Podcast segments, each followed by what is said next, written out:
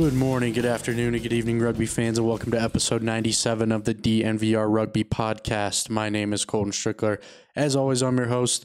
Exciting show for everybody today. It's a big show, long show. Uh, we've got plenty of rugby news to talk about. We have Joe Harvey from uh, MLR, the Rugby Network, freelance writer, coming on to talk a little bit about the, the state of rugby in the United States, and we get into some cricket talk too. So there's a little bit of everything in the show uh, looking forward to jumping into it. So we're gonna we're gonna start the show the same way that we do every week, and that's by jumping into the breakdown. We'll start with some MLR news. There's a lot of MLR news, and probably the two biggest pieces of MLR news are that two MLR head coaches are on their way to Super Rugby Australia sides in 2022. The first being LA Giltinis head coach Darren Coleman signed a three year deal to become the head coach of the New South Wales Waratahs. And New England Free Jacks head coach Ryan Martin signed a two year deal to become the attack coach for the Melbourne Rebels. Uh, and I think this is good for the league right now. You know, it sucks for these teams that are losing their coaches for better opportunities, high high paying opportunities.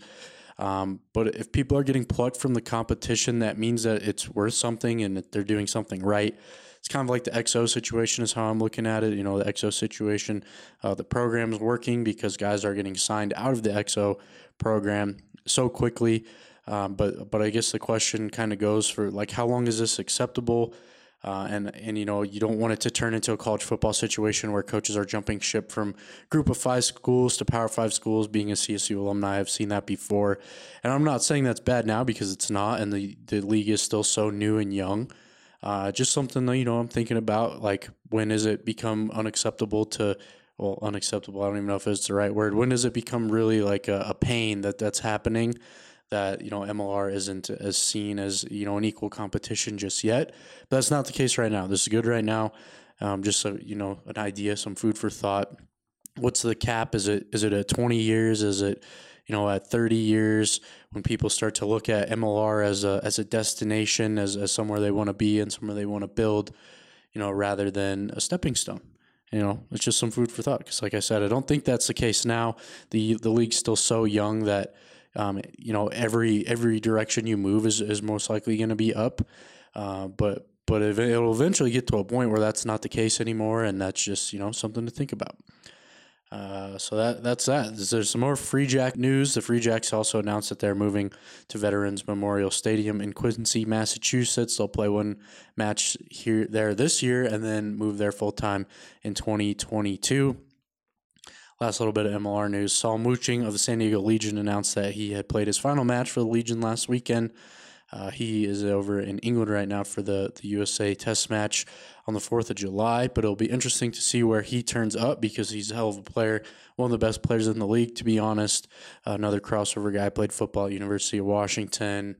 Uh, and I think the the sky's the limit for him. There, there's plenty of opportunity, and it's going to be cool to see where he ends up because I think it's going to be somewhere cool and interesting. Moving into some Colorado XO news this week. Uh, there's no real Colorado XO news this week, honestly. I've heard some rumblings about a few more guys signing here for some other teams uh, in the next few days, possibly. So I will, of course, have some content out about the signings when those go down. Uh, I went to Seattle last weekend, as I was talking about on the show uh, last week that I was going to go, but I went out to check out the Giltinis play the Seawolves and the hottest weekend ever in the history of the city. Got to see the some former XOs, Jalen Robinson, Maake Moody, like some solid minutes in that win. It's good to see these guys keep getting these minutes, continuing to improve, keep playing good rugby, keep helping their team win. That's what it's all about. Uh, talked to Tani Tupou. He was there. It was fun to, to catch up with Tani watching the game. Uh, and then I got to talk to some former Raptors too. I got to talk to Ryan James, Blake Rogers, John Ryberg. Uh, I uh, didn't get to say what's up to Marco, but it's good to see all those guys.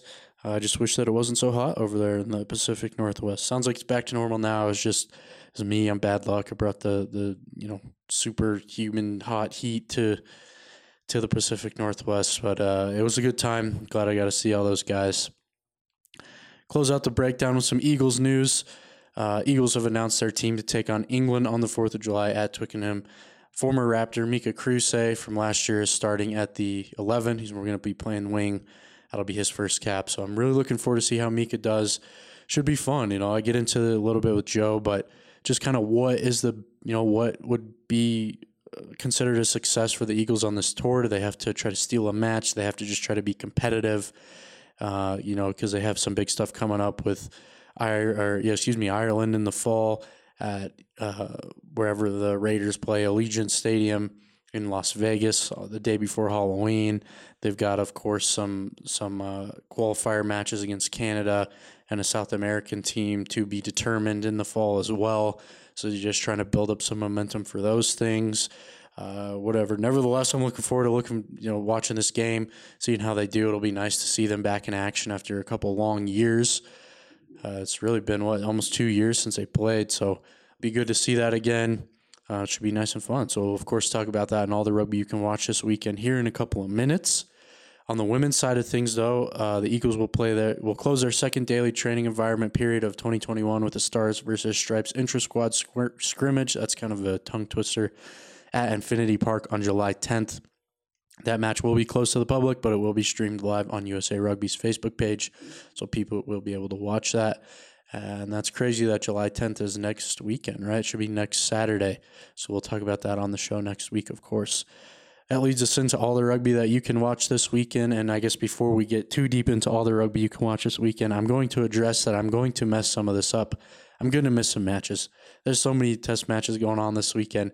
These are the ones that I know of and I can find broadcast information for. I apologize in advance. So this week, this is some of the rugby you could watch this weekend. Don't come for me. So in order. Uh, we'll start with Samoa versus Maori All Blacks on Friday at 10 p.m. You can watch that on Fro- FloRugby. I'm having a hard time saying words today. Uh, but if you do watch this match, you'll see friend of the program and former Colorado Raptors eight man Sam Slade in the number six jersey for Samoa. Sam Slade had to be the like ten like tenth episode. He was early, early on. Uh, big fan of Sam Slade. He played last week. He was playing number five. So it'll be fun to watch. You can catch that on FloRugby. Uh, second match we're going to talk about here is Tonga versus New Zealand All Blacks. That's on Saturday at 1 a.m. Catch that one on FloRugby as well. Ireland versus Japan. That'll be on Saturday at 5 a.m. You can watch that on FloRugby as well. These are uh, if you're getting the the pattern and the hint here, these are all on FloRugby, so these were easy to find. But the other ones, I just couldn't find broadcast information for them. Wales versus Canada uh, will be on Saturday at 7 a.m. That one will also be on FloRugby. We've got British and Irish Lions versus Emirates Lions on Saturday at 10 a.m. That will be on Peacock or NBC Sports, one of the two. Not entirely sure, but they're all connected. On Sunday, 4th of July, Independence Day, at 7 a.m. Mountain Time, we have England taking on the United States. That will be on FloRugby as well. Again, very much looking forward to that. That's how you can watch it. Moving into the, some MLR fixtures this weekend, we're in round 16. Looks like we only got four matches. I know there's some buys. So we got the Seattle Seawolves at San Diego Legion on Saturday at 1 p.m. Mountain Time. That will be on CBS Sports Network. And on Saturday at 2 p.m. Mountain Time, we have Rugby United New York versus New England Free Jacks. That one will also be on the Rugby Network. Well, that will be the only, the first one on the Rugby Network. I guess the only one on the Rugby Network too, as I'm looking towards the rest of these fixtures. Moving into Sunday on the 4th of July at 4 p.m. Mountain Time, we have Old Glory DC at the Toronto Arrows.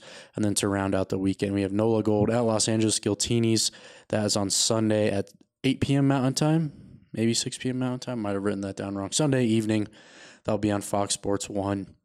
So you got plenty of rugby to watch Saturday. You know, you got to get up early, watch USA take on England before your your Fourth of July barbecues, and then you can squeeze in a couple of matches before fireworks start going off. So you got a jam packed Fourth of July full of rugby. Feels good to say that. I'm not sure that's ever happened before. I could be wrong. Correct me if I'm wrong. Please let me know. And like I said at the top of this, I'm almost positive that I missed some test matches. So I'm sorry, but I did the best I could. So that's some of the rugby that you can watch this weekend moving into the interview portion of the show, I already talked about a little bit, but we have Joe Harvey. Uh, good conversation with Joe Harvey. We covered a little bit of everything. We talked MLR, we talked Eagles, we talked Exos, we talked cricket. Uh, it was a good conversation, about an hour long, so I won't ramble on too much. So, with that introduction, we'll go ahead and kick it to my conversation with Joe Harvey. All right, now welcome back onto the show, sports writer Joe Harvey. Joe, how's it going, man? It's been over a year since I talked to you last time. Oh, over a year already. It, uh, do you know what? the thing is, that feels like yesterday, but um, I. Yeah, things are really good. Things are good. We're there's light at the end of the tunnel. we're Yes. allowed outside again. I've had one of my shots, so yeah, not too bad. Perfect. Yeah, I know. It's been kind of weird here in Denver. You know, they rescinded the mask order because like X amount of people are vaccinated. Oh, you know, it's been about a month, over a month now. And it just feels like, yeah, it feels like it's just kind of over. And I know it's not yet, and maybe that's bad to say, but like I can go to a restaurant and not be worried about, you know, there's a 12 people in there. You know, it's, it's just it's so nice to be able to do stuff again. I think a lot of people are feeling that way. And I was going to say too, yeah, it is crazy how in quarantine and the pandemic, it felt like the the days drug along because you were doing the exact same thing, stuck in the house for a whole day. But at that same time, like the weeks and the months flew. It felt like I don't know if that's how it felt like for me. I don't know if you're in the same boat.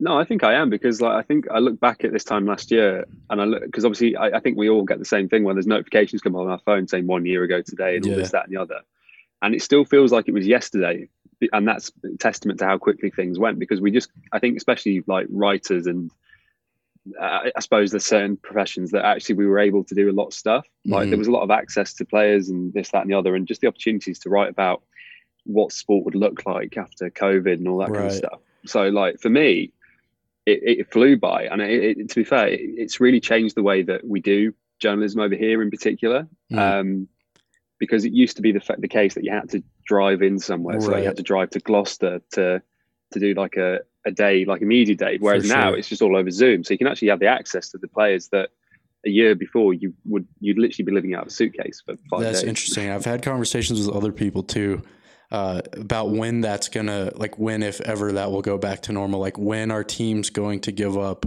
you know, the control that they do have over Zoom? Because that while that is good, that is also of negative. Like I was talking to some people that cover college sports here and. They're like, yeah, it kind of stinks because they trot out like two guys and everyone writes the exact same thing, you know, like going there and, and, and, you know, talking to different people. And maybe you want to talk to this role player about their hobby, not not necessarily about you know their role in the game or something like that. So I see what you're saying too. Yeah, it just you know it's a it's just such a weird time still. Even when we're coming out of it, it feels a lot better. There's still just so much different things going on. You know. So Exactly, speak, exactly. speaking of that, Joe, you've been a busy man. So what have you been up to? How have you been doing? Tell us all the things. Like we, I introduced you as a sports writer, but that does not do it justice. Uh, you, you're doing a lot of stuff for a lot of different publications. I know you've been doing stuff with MLR, of course, a lot of stuff with the Rugby Network now that the that's in full swing. Just what you what have you been doing, man? Tell us all about it. Just trying to keep busy and out of trouble. I think that's probably the easiest way of putting it, isn't it? We're all, Um, we're all trying to do that. exactly.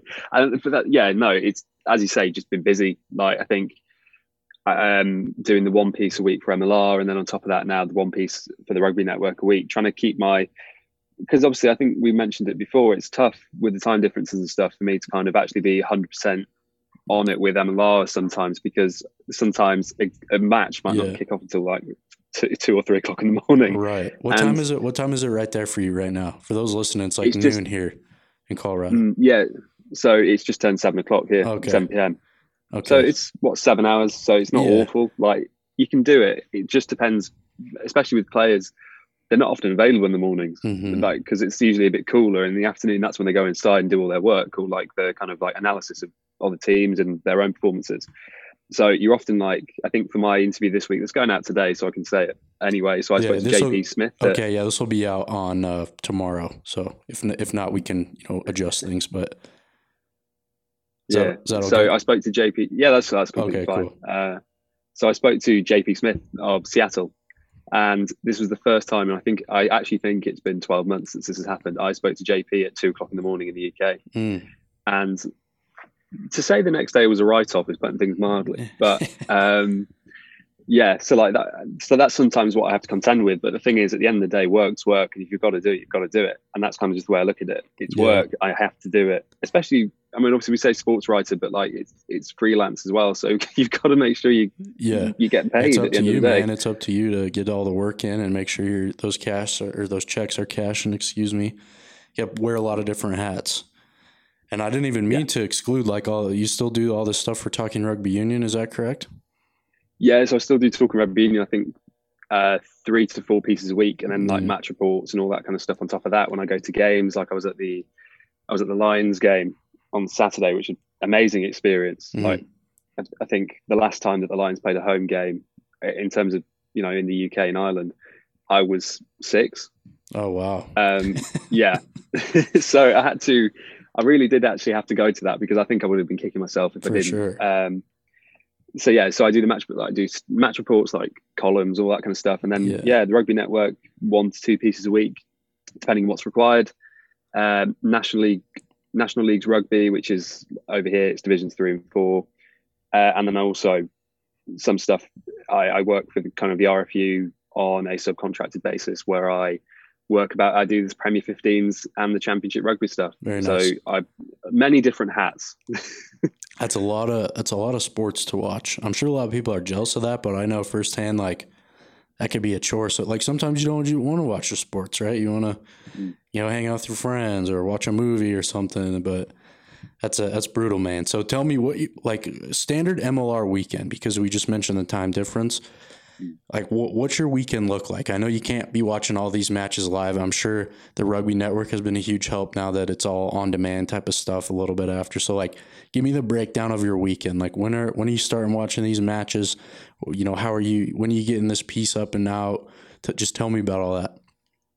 Yeah, so it's it's it's a really good kind of point you make there because sometimes you just have to wait for the earliest match. You just have to. That's the one you watch. That's the one you watch the full eighty of, and it, that's kind of that's sometimes just the way you've got to roll with it. And it's a bit of a pain because sometimes you'd like to watch the bigger game that's going to be at four o'clock in the morning, but you can't bring yourself to go to sleep to then wake up again and then go back to sleep again because it's just not going to work. And I've had it too many times now where say, do you remember? I mean, I, I'm sure you remember, but last year when I was doing the, um, I was doing the the weekly roundups before. Dude, Uh, Network. those are brutal. Those are brutal to do by yourself. I remember those, my friend. Yeah, so I was doing those, and then I'd be going to sleep. So the, the, the best example I've got is it was in like March 2020, just before COVID shut down the world. And it, it was already starting to shut down in some places of the world, but um, so I did. I was watching. It was the Toronto game against ATL where they lost quite late on, and it's weird that I remember that so clearly actually. And it finished at three o'clock in the morning, um, and then the next morning I woke up at seven o'clock in the morning after filing, uh, having filed my match reports for the weekend at three o'clock in the morning. Then woke up at seven o'clock, was on a train at half past eight, uh, and then went to London and did England versus Wales men and women's games before going home again. That is brutal, man. I'm sure like once that's all over though, and you do finally get to lay down, whether it be a day or two later, that's probably such a nice sleep though. Oh, it's it's it's the most interrupted sleep you'll ever have in your life. Yeah. But I mean, because now I don't have the commitments of writing the match reports, it kind of has made life a bit easier in that I can kind of flip between watching highlights on a on a Sunday or a Monday whenever they're uploaded. For sure. Um, and sometimes that's just sometimes the easiest way because uh, unfortunately, I mean, obviously, I'm not on like a big. It's not my job to analyze these games really in depth. yeah.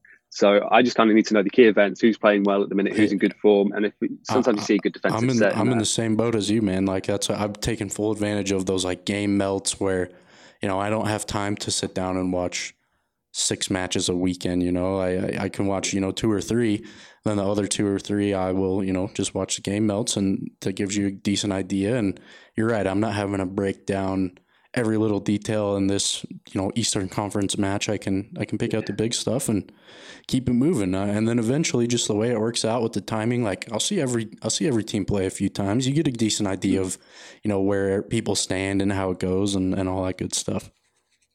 Yeah, exactly. I mean, the thing is, like, I think what I miss and what I'd love, and obviously it's, it's just impossible at the minute. I'd love to be there, like every, like just for a weekend and just experience what it's actually like to be, like, I mean, for example, obviously you were at Seattle at the weekend, weren't you? In the, Yeah, from what I understood, the searing heat. it was, dude, it was miserable. I've been to that was my third time I've been to Seattle. I've never, I don't think I've ever been anywhere that it was that hot. Like I've been in Phoenix in April, and it, was- I remember that being really hot, but that that was that was awful. And I had seen, I wasn't, you know, I wasn't out there with a temp gun, but I had seen, you know, things floating around on the internet that they hit that turf that they play on at Starfire with the temp gun, and it read 150 degrees Fahrenheit. So Oh, that's freaking hot.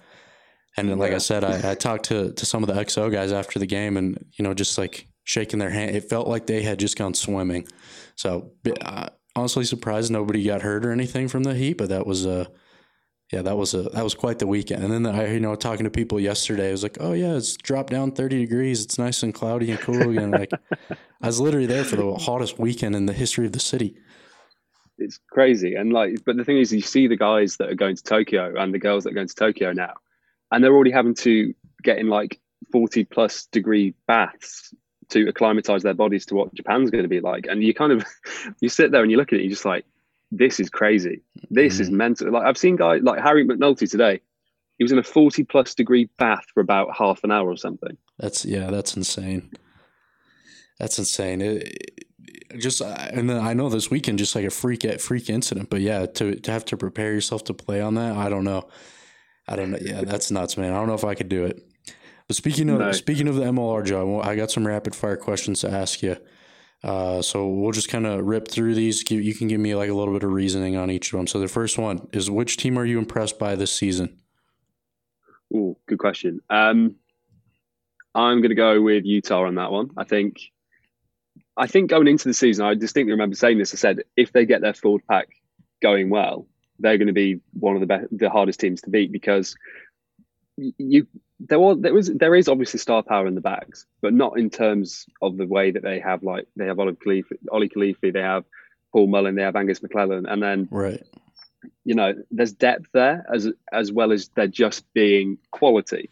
Like, and sometimes that's kind of a different thing because you can have depth, but if the two guys that are the replacement tight head props are rubbish, then that's not going to mean anything, is it? So yeah, do you really have um, depth then? I guess the question becomes right. You have people exactly. that will take the fill in the spots and, and take up the space, but what if they're not doing much? What are they? You know, what are they really doing for you? Exactly, and they, and obviously like Hagen Schulte is a, a, metronomic fly half, come centre, come fullback, um, and then Mika like Mika Kruse, he, him getting picked up was a great move yeah. by Brandon Sparks and the team, and he's lit up the scene since he yeah, got there. He's he's had a monster year. I, I know like a lot of people. I feel like you heard a lot, especially you know being around the Raptors as much as I was. A lot of people being like, you know, Mika's he's so talented. He's so young because he still is only 22. I think he just is like freshly 22. When he finally you know puts it all together and he continues to develop, like he's going to be hell on wheels. And this has kind of been his coming out party, where every week it's. Yeah. There's Mika scoring another try. There's Mika and Mikey Teo, you know, running some crazy line and fancy, you know, passes and stuff like that. that he, just really had an awesome year. So I think Utah's the best answer. And I remember going back to the beginning of the season on an episode I did in March. And, and one of the things I said about Utah is I always, you know, these last three years, I've always expected Utah to be a lot better than they actually are. And this is the year where, you know, they've kind of put it all together. So it's really very realistically been like a slow build. Like you can, now looking back in hindsight, you can see like adding this player or doing this. It's all coming together and it's it's melted into you know what is you know could be their their first playoff uh, you know playoff appearance and and they're as good as anybody to win the win the title this year. Yeah, exactly, exactly, and that's the team. That's one of the teams that lost their head coach right before the start of the mm-hmm. season. Right. So yeah, to even overcome all that too, it, it speaks a lot about the the metal that they have. Uh, so on, on, another note, Joe, it's a team that that's kind of like been a disappointment this season, and we don't mean to say that to be harsh, but you know you have you have some expectations going into the year, and not everybody can can live up to them. So, what's a team that's kind of you know underperformed?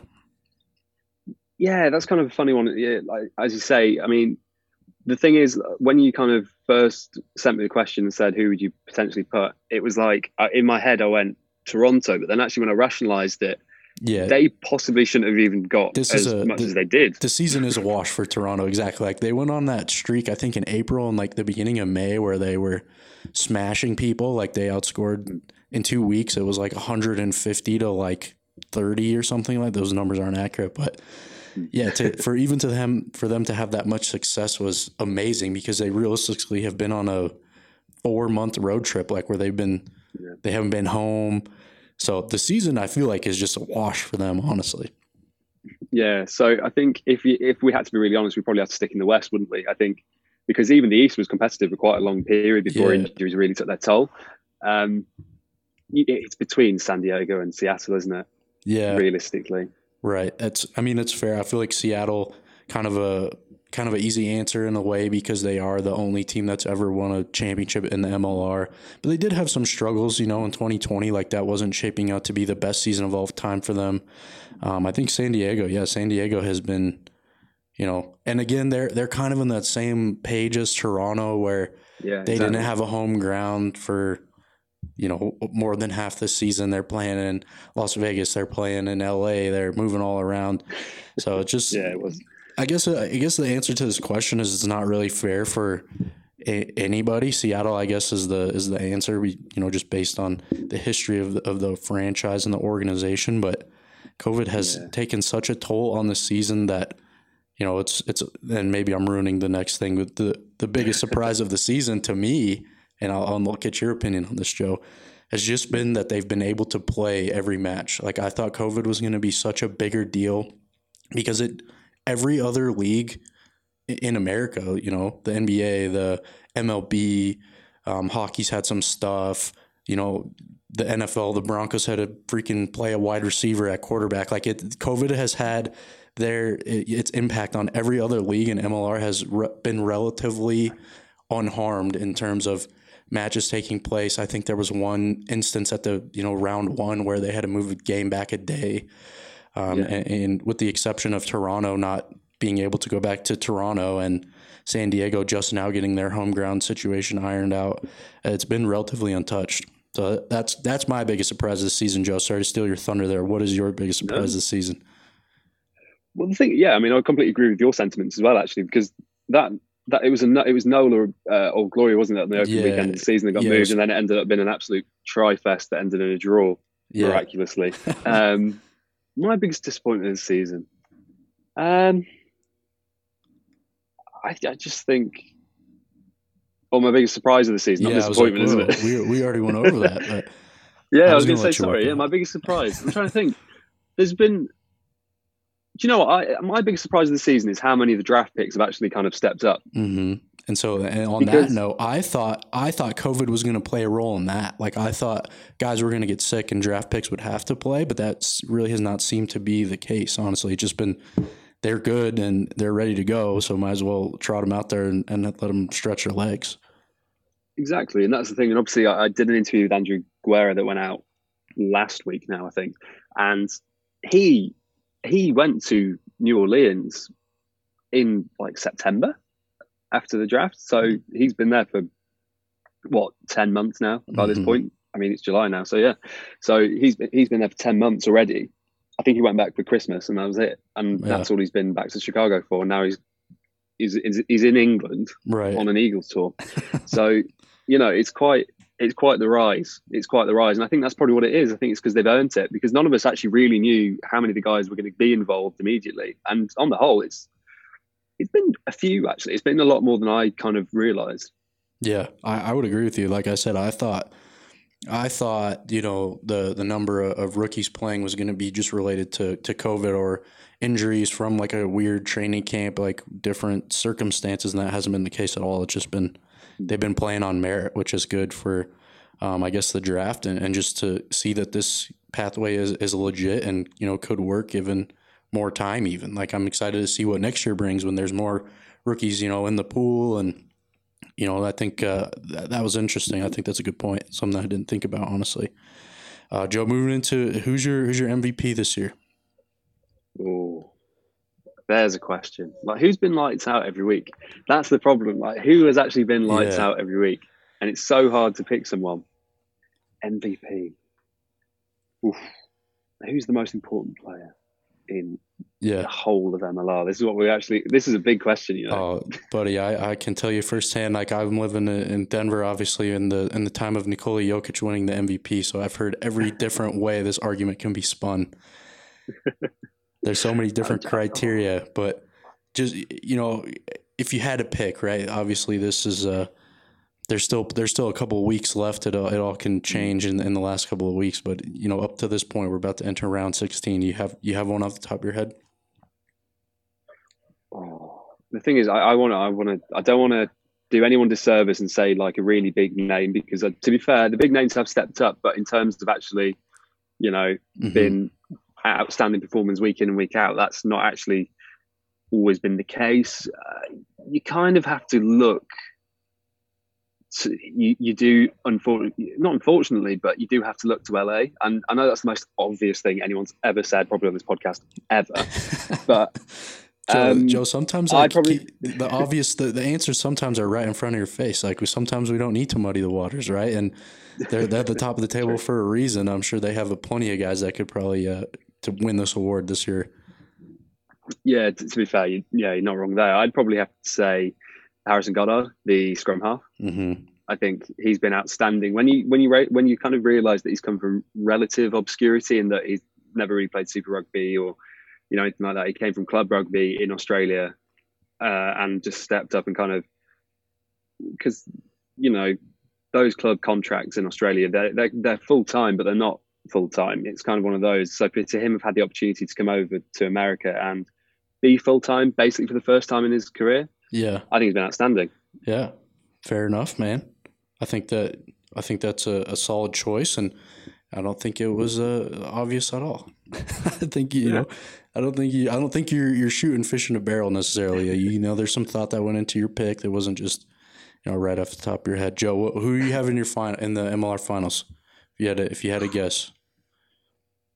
Oh wow. Well, I mean, I, I think because I just said one of them, LA. it's probably it's probably gonna be them. Um, oh, then the the East is so difficult. This is the problem with the East because it could be New York it could it could very well be New York. Mm-hmm. That's, dude. I mean, our AT, ATL is still ATL's at the rolling. top, right? I think yeah. New York is in second place, but it's not. You know, neither neither spot is locked in because NOLA is, I think, like four points behind right now. So NOLA mm-hmm. realistically mm-hmm. could sneak in and you know, Wally Pipp somebody for a spot in the last week or two. And I think, if I'm not mistaken, Nola plays Rooney. I suppose I have my computer right here. I could look. I think Nola plays Rooney um, in the so. season finale. So that could end up being, you know, massive. Hmm. Massive. This is what I mean because because of the East, we could literally say those three teams, and it could literally be one of them because it's because of how close it is. They could beat them. Yeah. So like this is what I mean. Like ATL are up there at the top, but they could get beaten by New York. They've lost to New York twice already this season of ATL. Yeah. So we're kind of in that situation. Yeah. So Nola and, Nola plays Rooney in the in the season finale in their regular season finale on Saturday, July 11th. Um, that's at noon. So that could you know that could end up being massively important. And even like I'm sorry to to cut you off, but like on that same really? note with Utah, Utah has the toughest way to close out the season because they're they're not guaranteed anything either, right? Like Austin is right on their heels. They're in the second spot right now, but Austin plays the Giltinis this week. Utah plays, uh, excuse me, next weekend. Utah, I think, has a bye, and then they play Rugby ATL, so the leaders in the East who have to win because they're, you know, they're not guaranteed the top spot either. And they close the season out uh, against the Giltinis at home. So that's no cakewalk. So Utah is sitting, you know, they're sitting nice right now in second place, but if they don't take care of business in their last two matches, like they could have the best season they've ever had and wind up on the outside looking in if Austin, you know, can take care of their business and and jumps up there. So it's gonna be a crazy ending to the season, man. And I think that like for the finals pick, I, I cut you off, so please tell us who, who you think's coming out of the East, but uh, I'll give you mine yeah. afterwards. I just wanted to paint that picture for everybody to show like how much can change in these last couple of weeks, and you got to think you know, these guys, a lot of these guys are on international duty now. Well, that's the thing. Who's maybe got the deepest squad to close out the season? Maybe that is the biggest question we should be an- we should be asking here. So, by that logic, if we're going off that, you're going to say ATL, aren't you? I think it's going to be a, this. Oh, I'm going to hand right. It's going to be the LA Giltinis versus uh, Rugby ATL in the final at the Coliseum um, with probably. I mean, I don't know how many fans are allowed in California at the moment. It's either. changing every day. Exactly. Full, a, a, full coliseum full of college students yeah. from USC. Yeah. Um, and they're not going to know what's going on, but they're going to love life. the Gillies will be flowing. If that happens, yes. I'm going to LA for the final. That's mm. as a quick trip for me. That's like a two hour flight, if that. I'm going actually to the. I'm going to Salt Lake City in the middle of July for that fi- for that regular season finale against the Giltini. So that I had kind of booked this trip just like I wanted to see the Giltinis play. The Seattle thing kind of came up out of nowhere, and you know Utah's closest to me, so I was like, yeah, I'll head out there and, and watch this match. And this is actually going to might end up being you know the biggest match of the season, really. So I'm looking forward to that. And I'm gonna I'm gonna go.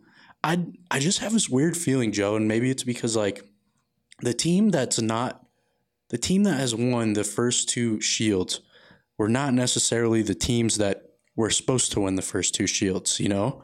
So I, I'm gonna go. I think I'm gonna I'm gonna go against you a little bit. I think I honestly think that the Utah Warriors could be playing Rugby ATL for the final. I think Utah they're just so scrappy, man, and and you know it, it stinks with the with the international duty coming up. That is going to throw a little bit of things off kilter. But if if they play LA in the you know Western playoffs, I'm gonna I'm gonna roll the dice. I'm gonna take Utah. You gotta you gotta live life on the edge a little bit. That's what I'm gonna take. Uh, and and maybe you know I was talking to some people, and that was one thing that was pointed out to me. Like Seattle, you know, the Raptors were supposed to win the final the first year, and, the, and that didn't end up happening. Seattle beat them in the final. S- arguably, uh, San Diego should have won the final the second year. Seattle beat them in the final. So the, Seattle, and, and maybe that's just the underdog Seawolf mentality, but the team that that usually is supposed to win the final doesn't win. So I'm gonna I'm gonna pick you know pick the pattern here, and I'm gonna pick Utah to upset LA in the West, and, uh, and then face you know rugby ATL in the final, and then anything can happen. That's amazing. I mean, by the way, how good a job has Scott Lawrence done at ATL? I mean, awesome, man. It's It was- amazing. yeah, it looked like you know a shaky, little bit shaky early on, and it's been smooth sailing ever since. They come to play every week, and they kind of play like mean, like bully rugby, like grind you out, grind you to a pulp, and they have the ability to light up the scoreboard too. So it's been uh, they've been fun to watch. Yeah, very good. Yeah, I've enjoyed them a lot. All right, Joe. That's that's my MLR rapid fire. That wasn't the fastest question segment of all time, but that's okay. I thought there's some good stuff in there. So moving into to some other big news this weekend, we got USA versus England uh, this weekend on Fourth of July, Independence Day. It's going to be a, a wild day. Starts at 7 a.m. here for me. So what time is that for you? Bad at math. What is That's that? uh, 2 p.m. 2 p.m. Okay. So Do that, on my trains all wrong. That's okay. it's it's late in the day for you. You're about to call it a night. Get started on your weekend here, and uh, you know tomorrow. Tomorrow's Friday for you, yeah. So uh, Yeah. they just released a 20 man roster today. Who are you excited to see? There's a, of course a couple new faces in there, and I I'll go first because we already mentioned him. I'm really excited to see Mika finally get a get to start on the on the world stage here. I think that's going to be awesome for him. I'm looking forward to see what he does against uh, some international competition. Yeah, I'm. Obviously, yeah, obviously, I'm excited to see Mika. I think I remember saying, I think when we did the podcast last year, now I Mhm. believe I said he was the most exciting player to watch for Colorado. So Yeah. obviously excited to see him play. But it's the man who's one number less than him on the pitch. Uh, I'm going to say Luke Carty, the LA Mhm. Giltinis fly half slash Yeah. centre slash fullback. Um, He's a utility man. He does it all. yeah, and it's part. It's pretty much because of the story. Like the story is brilliant. I, do you, I mean, shall I shall I regale us. you? Tell with it? us. Yes. So, released by Connacht uh, this time last year, literally today, because obviously the way contracts are over here, first of July. Mm. Well, your contract ends on the thirtieth, and then the first you're Right. completely, you know, available for, for people to approach you. He doesn't get a contract renewal with Connacht, um, and you know, just sitting around, kind of waiting for something to come through. And he's US qualified, and he gets a call from Adam Freier or Darren Coleman. I don't know how. I don't Yeah. know who it was. The, But, one of the um, brass at the Giltinis hit him up. Yeah, Yeah, one of the big dogs. And so he then rocks up, knowing he's US qualified, thinking, this is my opportunity to be a professional rugby player and absolutely thrive and do what I can. And he's he's gone out and done it. And I think that's the most important thing to to say about it. Um, and he's a bloody good player. He's like, he's really good. Yeah, yeah, he was really good. Do you think you know he had? You know, we talked about life's all about opportunities, and unfortunately, you know, AJ McGinty busts up his knee. Thankfully, it's not too bad, but that creates an opportunity for for Luke to go out and show his stuff, and I hope he makes the most of it. Yeah, exactly. And I think they're, they're, obviously this sounds obvious again, but there's there's probably easier ways to make your international debut than going to Twickenham. Um, and what's going to be, by the way, it's going to be a miserable day. It's going to rain. It's going to be raining. Uh, So on what's going to be a miserable day. I mean, he, I mean, luckily he's from Connacht, so he's probably okay with the rain. But um, you know, it's going to be a miserable day against England. It's probably going to be a very attritional game, but it gives him the opportunity to start his international career. And I, I'm my personal belief is that he is going to step up into that mantle. Um, I mean, I'm trying. To, I'm looking through the team, and obviously there's a few names that we already know quite a lot about, and I yeah. suppose it's the names that we don't know as much about are the are the ones we're kind of going to look to. And loose head prop David I. Oh, the thing is, I'm going to butcher this. That's okay. Name. I, I, I yeah. do it every week with you know disclaimer. We try our best, but it's hard sometimes, and uh, I know like one that you got to say like it's important to learn people's names, but you know you're doing the best you can. I do it every single week, Joe. So no worries. okay, so loose head prop. I'm going to go with David Ainu. Yeah, that sounds good to me. That's a, yeah. It's, yeah, we'll take that. We'll go with that one. Um, they know who, you're talking about.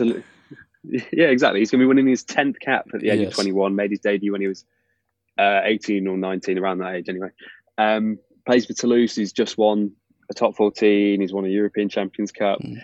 And for me, there's a redemption story here because he left the field after three minutes against England mm-hmm. in Bay. So I, for me, that's that. And I, I spoke to David earlier this week yeah. um, for a piece that I'm currently writing. I'm going to try and finish writing this evening. Uh, yeah. Try, um, and he's he's a great young man. And the thing is, you, you want all the best for these lads, especially when you consider the opportunities he's had already in his career. And, right. The sky, yeah, the sky's I, very literally the limit for him.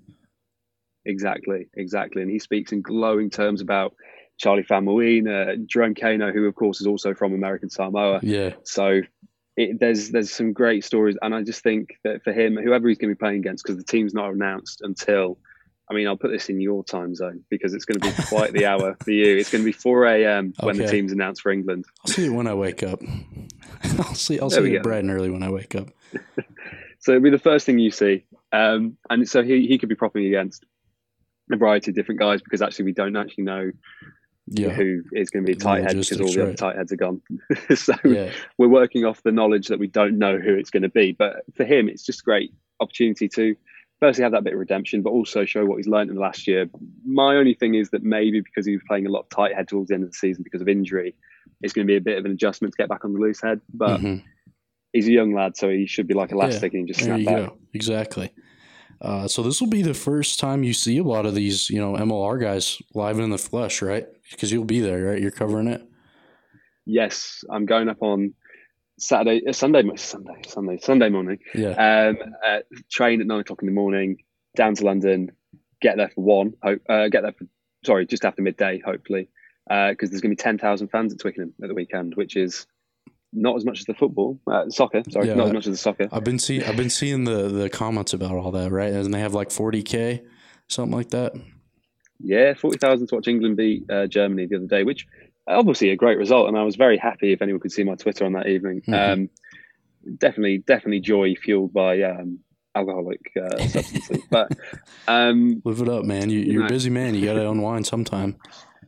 Oh, exactly, exactly, and I, yeah. So uh, yeah, so that has caused a bit of debate. But you know what? It's just great to have international rugby back at Twickenham. We were meant we had a false start last weekend. We thought England Day against Scotland Day at uh, Welford Road. Uh, sorry, I actually have to say the proper names, otherwise I get told off these days. Oh, the Mattioli yeah. Woods, Welford Road.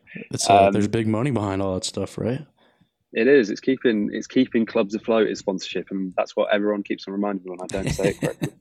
um, so yeah, I, I, mean, we had a false start last weekend, but it's just great to have international rugby back, and I think that's after quite a long time. Unfortunately, you've kind of got to remember that, yeah, you'd want more than 10,000 there, but to get international rugby back for both USA, for the USA in particular, and Canada, who haven't played since the World Cup, mm-hmm. it's massive. And I think sometimes that it, you have to put add a bit of context to things. For sure. So, Joe, uh, I'm interested to hear your opinion on this. What what makes this this summer tour for the Eagles a success? You know, what do they have to do they have to be what's the line like do they have to just be competitive do they have to win, like steal one of these matches like what what would leave you leaving you know these matches and, and thinking to yourself like man that you know that was a successful tour well i mean the way i kind of see this see this tour and i'm not meaning to be disrespectful to anyone that's organized or anything like that the way i see this tour is like you know when you kind of like um really quickly boil like you parboil something mm-hmm. okay so like you so you, you don't cook it all the way through, but you just kind of get it a bit tender on the outside, but it's still a bit crunchy on the inside. Yeah, yeah. kind of Okay. thing. That's how I see this tour because literally you're playing two games the first time in 18 or so, 20, 20 months, isn't it? Mhm. I literally had it in that piece that I the Yeah. other day. Yes, exactly. It's literally been 20 months. it's been 20 months since the USA and Canada last played rugby at international level.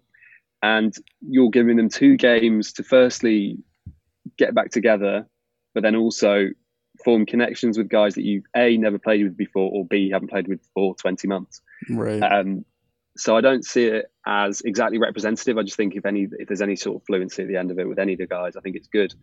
Um, but I mean, for individuals, it's good because it showcases them. I think that's kind of one way you've got to look at it. For sure. Um, and yeah, that's that's kind of the big the big thing for me is just making sure there's actually something positive comes from it because yeah. you're because a lot of I mean the thing is the guys that have been playing in Europe have been playing a lot of rugby, but the guys that have been playing in America they've had to wait for so long Right. To get back on the pitch, and they've Yeah, only yeah. had a couple Be, months. because yeah, MLR has been the exception. Like clubs, every, you know, n- not everyone's been able to play, and yeah, obviously these guys are all coming from MLR clubs or top level clubs elsewhere.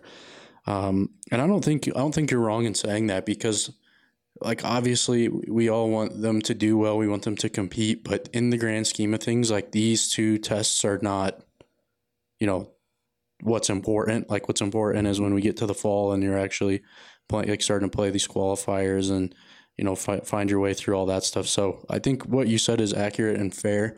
That if they can just because they realistically like I think they arrived like two days ago or something like that. So yeah, they they're, Monday, gonna- they're gonna get yeah. yeah they're gonna get four or five days of, of you know a run together and then go play England. So it's Yeah. You know what I think like you said if they can put some stuff if they can put some good stuff together and show that you know they're making progress for this stuff come fall like they're gonna be in good shape. So I think that- exactly, think and I think nice fair. also the opportunities to be on the biggest stage is like yeah because obviously, and especially with the World Cup bids that have obviously that are under consideration at the minute, I think just being on the biggest stages, playing the biggest teams, yeah just um, more and doing some good stuff. more experience and more you know it's just a better way to you know add that stuff into the bank and so that when you do get to some of those those games later on you you can think oh I've been here you know I've played played England at Twickenham you know it's it's it's crazy so Exactly. yeah I think that's a that's a good fair answer so Joe pivoting away from some of this stuff I uh, wanted to ask you a little bit about the Colorado XOs that's obviously where I've been spending most of my time so just like what do you know? What have you seen from afar? What's your kind of initial impression off of the stuff that you have seen? Um, and if you have any questions for me, I'm happy to fill you in. Because Well, maybe this, maybe this is how it goes. Yeah, this, Yeah. this is probably how it goes because I I have, I think my knowledge of it is literally from everything you've written. oh, To be honest, well, there you go. then you Um, know what I know, just about. That's possibly it.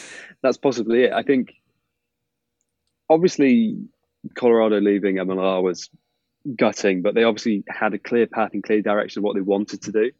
And sometimes, well, not sometimes, but I think when you have that kind of drive, when the when the group there had that drive to to do what they wanted to do, Mhm. and obviously for it to have kind of be working out so far, I think that's kind of yeah, it's tremendously positive. It's tremendously positive.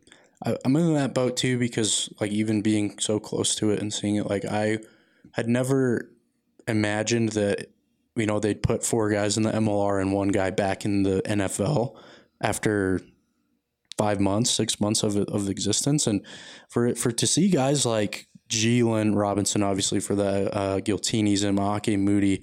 And, and Maake is a little bit different because he was a guy that you know had a contract to play with Dallas, and it was a developmental contract. So when when Dallas folded, he was just kind of, you know, off on his own. And uh, but but uh, something like this gave him the chance to get in here and just play more rugby, which is something that we just mentioned you didn't have the opportunity to do. You know that that ultimately that was a few extra weeks and months of work, you know, earned him this contract with with the Giltinis and both Gillen and Maake have been they've been logging minutes, man. They've been they they look like they belong, which is what I kind of talked about on the mm-hmm. show a couple weeks ago, and I think that's the most important thing about it is they don't look they're not out there looking lost. They have they know what's going on and they're you know they're competing and they're helping the team win. All you know most importantly. So, uh, and the thing too is like you can tell they these guys love it. Like they're they don't they didn't know anything about it when they get in here, but the, the more they learn and the more they you know are around the game, they they love it and they're it's ingrained in them to work hard just because of the way that these big D1 college football programs are operated. Or if you make it to the NFL, you're not going to make it because you're not a hard worker. So, yeah. uh, eh, you know, I've I talked about on the show quite a bit before, but Jalen, see him every day. He, he's he's throwing the he's doing you know his line out throws a hundred times a day up in the beam on the wall in the gym. Like so he. Yeah he, he, they've all earned this and they've taken it very seriously. And so it's cool to see him working out. David Still's the other guy, wind up in Austin. Break a little news to you, Joe, but there's a couple more guys I've heard rumblings Ooh. of signing here in the next couple of weeks or next few days even. Uh, so just more people to keep an eye on as some of you know these these teams are a little bit thinner for international duty. So uh, well, I'm, yeah. I'm gonna have to tell you off air because that's a that's, a little bit secret right now. But uh, in the next few days, I would I would assume that'll come to light, and so it'll be yeah, I think two more people is what I heard. So, but you know, by July there'll have been six guys in MLR and one guy back in the NFL, and they brought on like thirty people at the beginning. So, pretty good percentages so far. Interested to see where it goes. Uh, that's that's that man. that, that's kind of what sorry, yeah. So, like, but that's the point. I think what everyone said about US rugby for so long and Canadian rugby uh, as well. I think because there's such a diverse range of sports that are the the big sports. You know, mm-hmm. like the, everyone's always said, "Oh, well, you know, the US has the capability to have all these really good athletes on a rugby pitch, but what what's the, what was the avenue before the last two three years for them to get the opportunity to play loads of rugby and not have to worry about a nine to five job on top of that. Yeah. Because for a lot of people, it was sink or swim. For yeah, a lot of people, it was, oh, I'm going to quit. I'm going to quit the NFL dream after being an undrafted free agent, and I'm just going to go work at a I don't know what people do. Uh, they either yeah, use a college degree anything, or they don't. Do anything, they? yeah. They, I'm gonna go work a sales job. I'm gonna go work in a warehouse. I'm gonna go like do anything. So that that's kind of the point you're making is like they're too good of athletes to not to just be me, like to just be a regular mm-hmm. person, right? Like the and the, if this provides them an opportunity to to you know play rugby and just not have to get a real job for a while, to be honest, like that would have been nice. Wouldn't that have been nice, Joe? You graduate college and then you get paid to work out and run around with your friends. I would have liked to do that. I think that's what I do do, to be honest. Yeah, uh, I, in a way, in a way, for sure. Yeah, exactly. But that's the thing. Like, I mean, I mean, a lot of guys, if they want to start playing rugby to try and see where it can take them, it was literally like rock up at a club and just see what happens. Yeah. And you know that was that was again part of the issue with, and, with kind of USA rugby. And realistically, like how often is that going to happen? That's like almost never, yeah. right? Like you're not just going to go out of your way to go try to do this new thing that you're going to look bad at for a while and so you know, I think it's an interest. It's interesting. It's just that's like the best way to describe it. It's just been interesting, man. It's been it's been the most fun I've ever had. Like doing work, being around these guys, like talking to these guys, getting to know their stories, and then obviously now seeing the results of of what's happening. And you know, I'm just looking forward to seeing how it plays out the rest of the time. You know, it should be. You would think that it would only get better and more successful. So uh, only time will tell. It will. It will. All right, Joe. I, I, think it's definitely on the best. It's on the best starting spot. I think. Yeah, I would agree with you. I think this is uh, this is uh, already above what I had expected. Um, so, Joe, I have a I have a segment on the show every week. It's called Required Reading. So I assign everyone homework, and when I have writers or podcasters on, like I, I try to you know incorporate their work in. I'll link it into the article that houses this podcast. So, Joe, you got to give me your required reading. What has been like a, you know, you just wrote this this big old piece on USA Rugby that I read. Uh, you want to put that in there, or you have another favorite piece that that you want to include in there? It could be some stuff done for MLR, True. Uh, not your cricket stuff because that wouldn't be applicable. Obviously, I want to ask you some questions about that here in a second. But what's a piece we got to plug for required reading this week? Yeah. Oh, it's such a hard one because I've done I'm going to make it an MLR piece because there's been a few decent MLR pieces that I've been really happy with. Um, I'm going to say because so there's two that spring to mind. One was the one I did with Sean, Sean McNulty of Gary mm-hmm. Giltinis, but then the other one is a guy with a guy called Stan South who was who's from England and then signed for Old Glory during the most recent off season. Um, those two for me are the best two of the best MLR pieces I've written outside of MLR. Okay. Um, and that's because the only reason I say that outside of MLR is because obviously there's certain things that you that are allowed on MLR, as you know, Yeah. and certain things that aren't allowed. And in terms of talking to guys about the experiences they've had and how they've got there, for example, I think that's a really interesting kind of point of view. Yeah. Uh, and that's why I enjoy getting the opportunities. I mean, even the piece that I did with Mark O'Keefe, actually, to be fair, that was Yeah, that was a good one. an interesting look. Yeah, it was. I mean, I, my only fear was, and I don't know if you saw this on the uh, Rugby Network app, but when it said 11 minutes reading time, I was quite concerned that people were Yeah. just not That's bother. not accurate though. Like I don't I wonder who is the like base what is a base for that? Because even your your USA rugby piece was like like six and a half minutes or something. and It did not take me that long to read that. no, so- I mean, We get we got to get them on the phone. I guess I got some questions to ask you about that too. I won't do it on the show, but we got to get them on the phone. I need to. I need to know who, yeah, who's the judge, who's the baseline for the for the reading time. it's an interesting one. I don't know. The thing is, I don't know if it's just a computer kind of thing. It just says how many words is it, and then just Yeah. it says like 0.2 seconds per word or something. Right, like that. whatever. God knows. But um, yeah, I'd say. Do you know? If I had to say one, I'd probably say, yeah, the Stan South piece. I'll send that to you. Yeah, send so you it to don't have me. Send it to me. I'll, I'll throw I'll throw it up on the uh, in the article that houses this podcast, and then that's the rule. Everyone has to read it. I don't, you know, no pop quizzes or anything. It's all, you know, I'm, I'm trusting the people to to go do the work that I assign them. Um, well, cool, man. Uh, I guess the last thing, Joe. Well, I got to ask you about cricket first. So, Joe, just tell me like. I don't know anything about cricket. One thing I do know, like, how long is a is is it a match? How long is a cricket like contest last? Because that's what I Well, hear. It's like you could just go for twelve hours. You just get really drunk and sit out there, try not to get clobbered by the whatever the ball is called. It's just a ball. Yeah, just no, a yeah, ball. it's, okay, it's That's just a good- ball. That's a yeah. piece of knowledge It's- to know. So it's a leather bound ball. Maybe that's the way to describe Alright. it. So it's got a seam on it, and it's kind of got grip, and obviously It's like a baseball then, a Yeah. little bit. I'm a, a I'm little bit. Obviously, right the now. seam's a bit different. Yeah, yeah, exactly. So, um, how do I explain cricket? Because there's several different formats of cricket, and this is so boring already. I know. Um, so there's essentially four different. Well, there's probably more than four, but I mean, I'll talk about the main kind of ones at yeah, the minute. yeah. What like what kind of cricket like are you watching? Are you watching all these different types? Like what's like the, the I'll, big cricket like where you where you live? I'll watch it. I'll. I mean, I watch Any every single one Okay, because all, all the teams.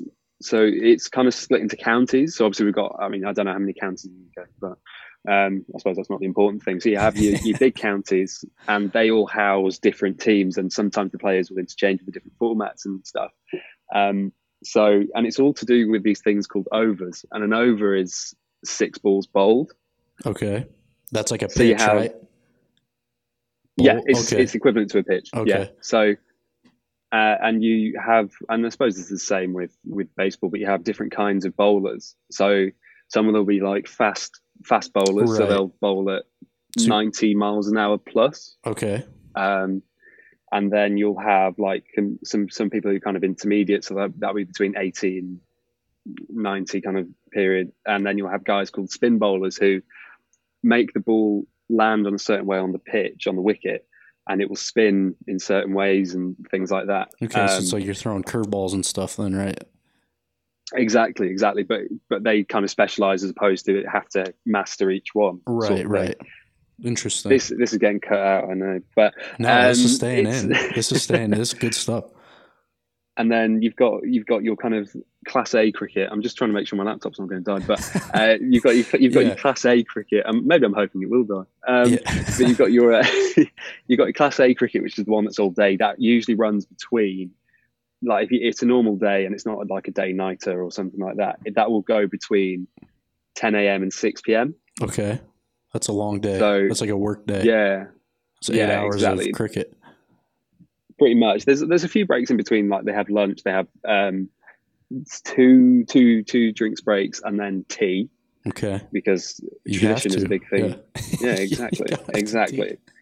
Um, So I guess to, Yeah. to get out of the weeds, who who is like the best? What do you even call him? Like cricket player of all time? Who who's like the the Tom Brady of cricket players? You, could you even pick one? I don't think I could. I, I, I wouldn't feel it's my place. I mean, if I had to say someone, Yeah, just give me From- somebody we can look up. yeah, Sir Geoffrey Boycott. Okay, Um, for me, I mean, he, he's before my time, but even like uh, I went to uh, these things before COVID. It was it's a theatre, and we and it was an evening with Sir Geoffrey kind of thing. Um, wow. Sir Geoffrey Boycott. I think he's. I think he's yeah, he is. I just googled him. He is actually a knight. I want to make sure because I don't know if it's just a, a Yorkshire thing to call him Sir Geoffrey Boycott. Um, what does OBE? Just, just, What's OBE after his name mean? Order of the British Empire. Okay. Dude, I'm learning like, so much. This is like I'm in school. and he was just one of the best batsmen ever. Um, but he obviously play, he played at a time before there was these like one day kind of formats of the game. So like a one day, say for example, like a one day game, that's 50 overs. So that's 50 times six per okay. team, unless each, unless 10 players Good are out. Lord. Kind of thing. yeah. It's a long day. I mean, like the thing is, I went to a game yesterday. I went to Birmingham, which is quite close to me with a friend uh, who I write with. And we were expecting to be there until 10 o'clock at night. Um, it was over within two hours.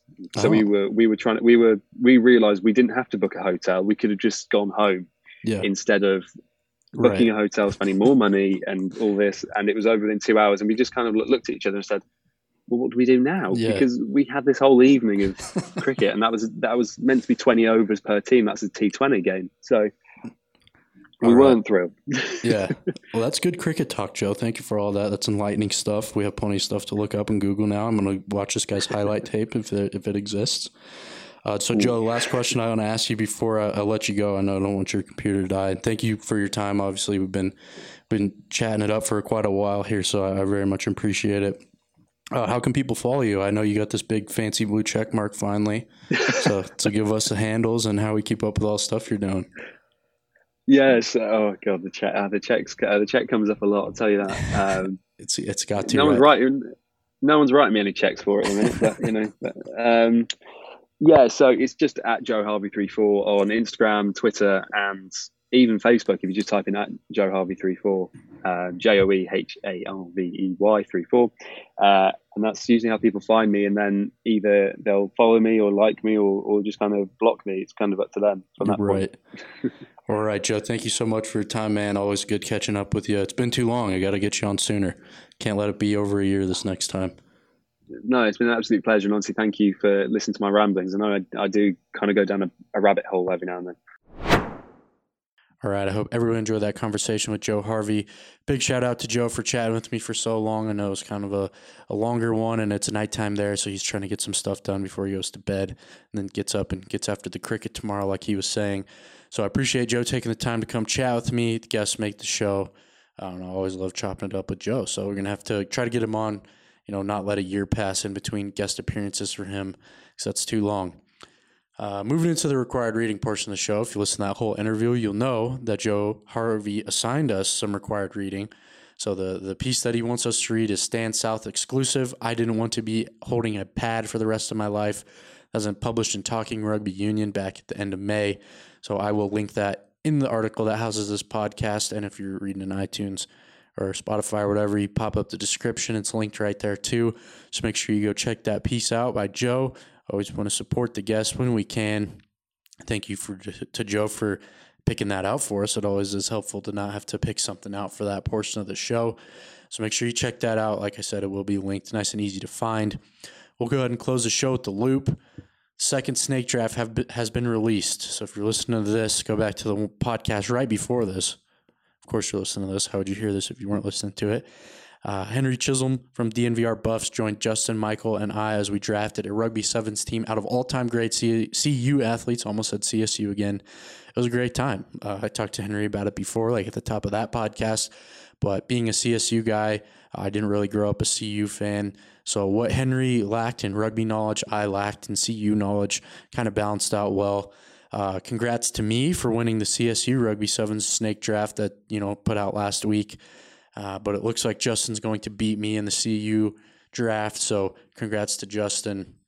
Uh, beat me pretty comfortably too, unfortunately, but that's all right. That's why you play the game. Uh, I will have a couple of pieces out over the next few weeks. It's crazy how fast summer's flying by. It's already July. Feels weird to say that. And the best way to keep up with everything we're doing at DNVR Rugby, the best way to see the snake drafts, the best way to read the pieces, all that good stuff is to follow along on Twitter at DNVR underscore rugby and at Colton Strickler. Uh, that's the best way to keep up with all that good stuff. And that's how you see the new stuff. Like I said, that's how that's how you vote in the polls. If you listen to the snake draft, that's how you decide a winner because it's decided by the people. That's how you stay connected. So give us a follow. Keep up with all the cool stuff we're doing at DNVR. Check out thednvr.com to read all the good stuff on rugby, on football, college sports, Broncos, Avs, Nuggets, Rockies, video games, you name it. Got it covered at DNVR. That's the show, everybody. Thank you so much for listening. Hope you had a great week. I hope you have a happy and safe 4th of July weekend. Hope you enjoy all the matches this weekend. Cheer on the Eagles. Uh, I will catch you all back here next Wednesday, Wednesday for another snake draft. Have a great weekend, everybody.